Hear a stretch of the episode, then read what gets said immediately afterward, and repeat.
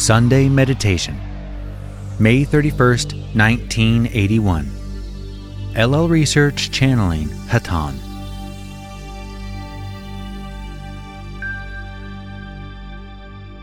Carla Channeling. I am Hatonn, and I greet you, my friends, in the love and the light of the infinite Creator. It is a very great privilege to speak with you this evening, and we especially wish to greet the one known as B.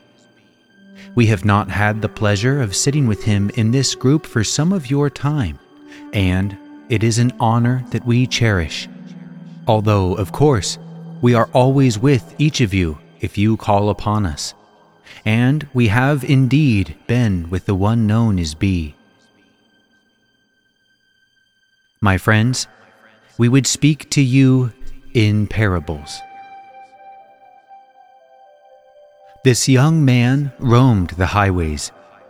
He was homeless and carried that little which he had upon his back and in his arms. This man was consumed with the knowledge of his imperfection. From time to time, when he was not hungry and not sleepy, he would take the guitar from his pack and play it in what little way he could and attempt to distract himself, for he was a most troubled young man. When he looked upon himself, he saw nothing but error, mistakes, imperfections, and faults. With his ears he could hear much beauty, for bird call and the rustle of the wind are the friends of those who live by the road. With his eyes he witnessed an unending panorama of the creation of the Father. His skin was touched with sun and welcomed rain from the heat, and the flowers greeted his nose with that beauty that is so careless that it gives itself regardless of the witness it may have. One day, my friends, this young man caught a ride upon one of your freight trains and found that he was not alone, but rather was joined by another young man much like himself. This man, however, dirty and ragged and poor though he was, was radiant. A light shone from his eyes my friend, he said, what is wrong with you? Are you hungry? May I help you? No, the young man replied, it is hopeless. I cannot help myself, for I have done many things of which I am ashamed. What are they? queried the other. Have you raped? Have you killed? Have you stolen? But, oh no, said the young man, startled, but I have lied and I have run, and I have hidden, and I am not clean, and there is no hope of my overcoming these faults in character. Is that right? said the other. Now let us examine this. He made a gesture. Sit up, my friend. You were made in the image of the Creator. Where is the fault in that? Why, no fault, replied the young man, but you do not understand. The other made another gesture. Now see here. Has your father not told you to be perfect? Yes, cried the young man in anguish. That is what I cannot be. Ha, said the other. How foolish. To think that the Creator would ask you to be perfect unless he thought you could be. The radiant eyes seemed to burn into the young man's very soul. Touch the places within yourself that you feel are at fault and know that the Creator is waiting confidently for you to be perfect. With a shudder, the young man closed his eyes and prayed. Finally, he spoke. Whoever you are, I cannot find the truth that you give me, for I have touched my iniquities, my harsh words, my ill feelings, my half truths. I can find no health in them, much less perfection. Aha, said the other radiant one. But you have touched them. You know them. Now let us proceed into the importance of the matter. Open your eyes, my friend. Do you not love me?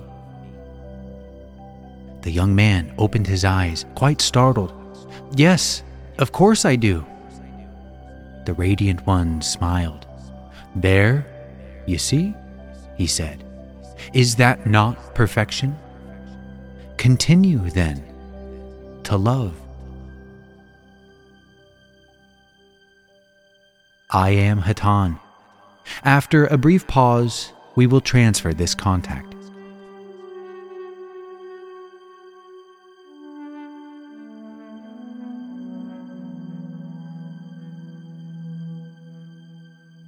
Jim, channeling. I am Hatonn, and I greet you once again in the love and light of our infinite Creator. We have been attempting to contact the one known as Don, but find that our vibration is not in harmony with the vibration which the one known as Don is using, shall we say, as his tuning this evening. We shall proceed through this instrument we would at this time offer ourselves in the role of answering, or attempting to answer, should we say, any questions that you might have to ask. Are there any questions at this time? Carla. I have a question from S.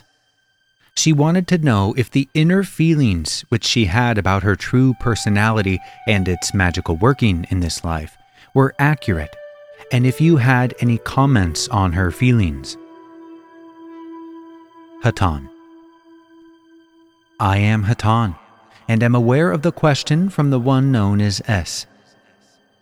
We might answer by saying that the feelings which the one known as S has expressed within its being are those feelings which come from the depth of being that is her source and her knowing.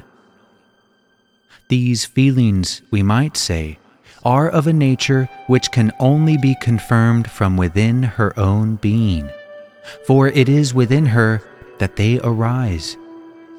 We of Hatonn can only go so far, shall we say, in expressing our feelings about her own. For as you know, the concept of free will prohibits us from being too specific. We would assure the one known as S that those feelings which have made an impression upon her are from the heart of her being, and always we would advise each entity to follow the feelings that come from the heart. For the lesson of your plane of existence is to follow the ways of the heart, to know from the depth of your being that love is your source and love is your path in whatever way you choose to manifest love. May we answer you further, my sister? Carla. No, I thank you for S. Hatonn. I am Hatonn. and of course we are thankful for the opportunity of being of this service. May we ask if there is another question which we might attempt to answer? C. Yes, in the parable, the young man expressed love for the radiant one. But at the same time, he seemed so negative and unloving of himself. Can you truly love others without a love for the self? Hatonn. I am Hatonn, and would answer you, my brother, by saying that the answer is not simple. For of course it is true that one cannot truly love another until the self knows love for itself. But we must also say in this case, did not the young man love a portion of himself when he expressed love for the Radiant One? What is the self if it is not all that is? May we answer you further, my brother? C. I'm not sure I don't see his acceptance of himself. Is the loving of another, I'm not sure how I want to word this, is an ability to love another a first step toward an acceptance of loving and loving of oneself? Or is it necessary to learn to love oneself as one is before we can love another? Hatonn. I am Hatonn, and we would answer you by saying that the process of loving the self may begin at any point, for all is one. And when an entity can truly love any other entity or any other idea that seems to be other than self, then the entity has made a start in loving the self, which will, shall we say, become as a chain of reactions, each feeding the other.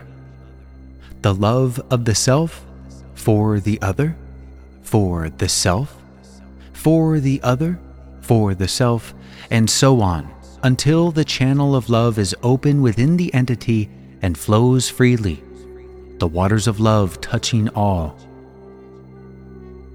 May we answer you further, my brother? C. No, thank you very much. Hatonn. We thank you. Is there another question which we might attempt to answer? C. Yes, I think I have one more question.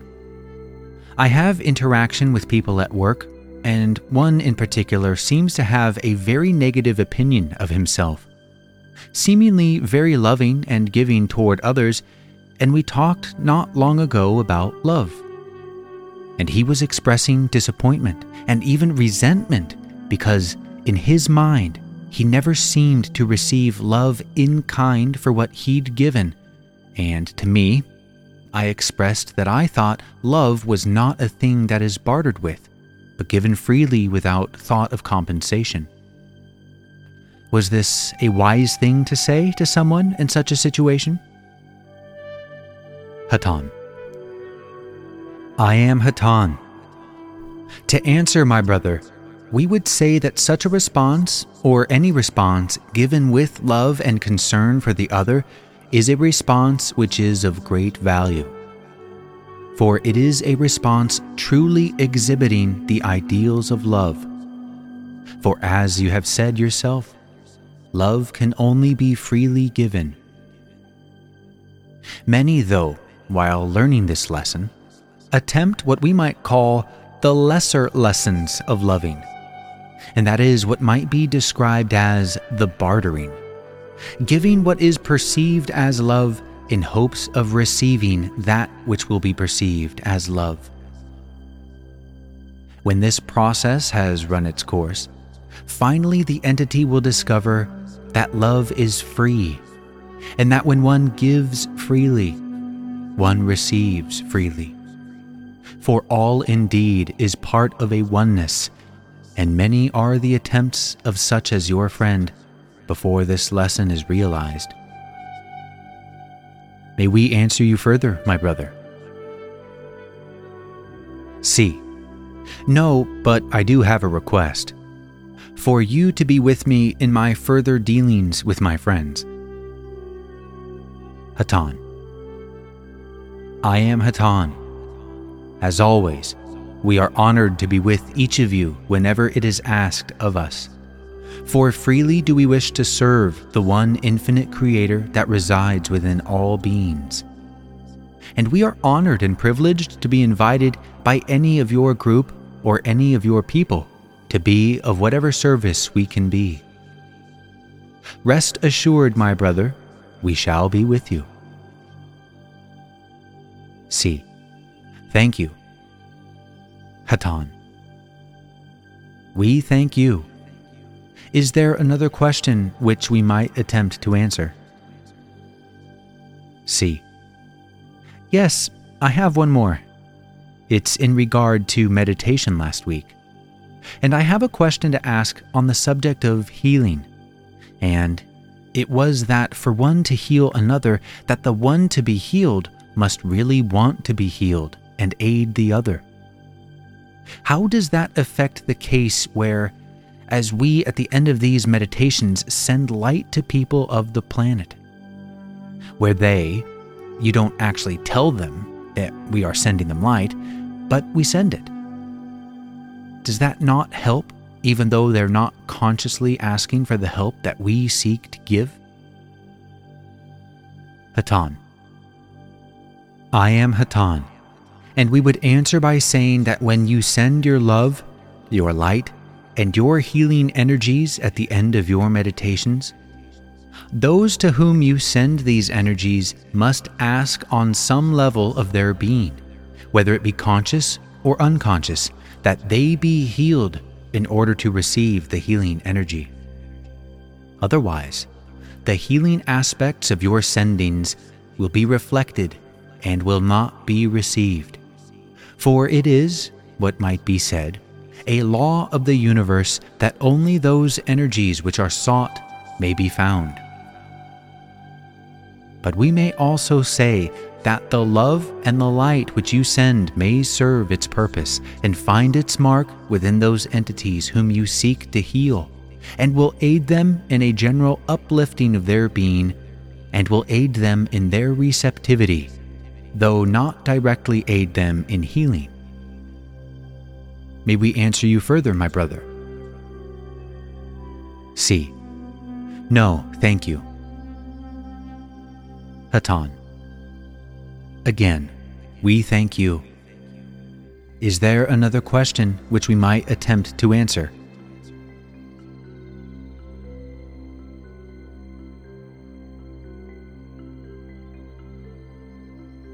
I am Hatonn. We are most honored to have been able to join you this evening. Before we leave this group, we would pause for a moment so that the one known as Laitos may pass among those in this group and aid any who ask for assistance in meditation, in their meditation. We will pause for a moment. I am Hatonn.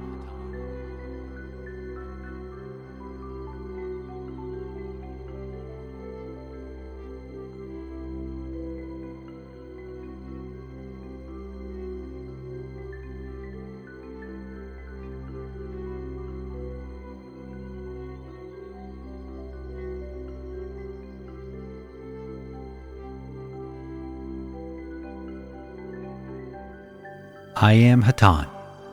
We have been very pleased to be able to join you this evening and to take part in your meditation. It is always a great honor to be with you. We hope we shall have this opportunity many times in what you call your future, and we hope that each of you will know that as you go your own individual ways in your daily life, that we are always with you that at any time, should you need our assistance, we would be most honored to join you in whatever effort you are engaged and to lend our love and light to that effort so that it might result in a learning of love of the Creator.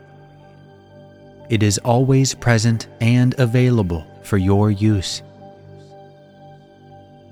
We are known to you as Hatonn, and we leave you in the love and the light of the infinite Creator. Adonai Vasu Borragus. Go forth then, rejoicing in the power and the peace of the one infinite Creator.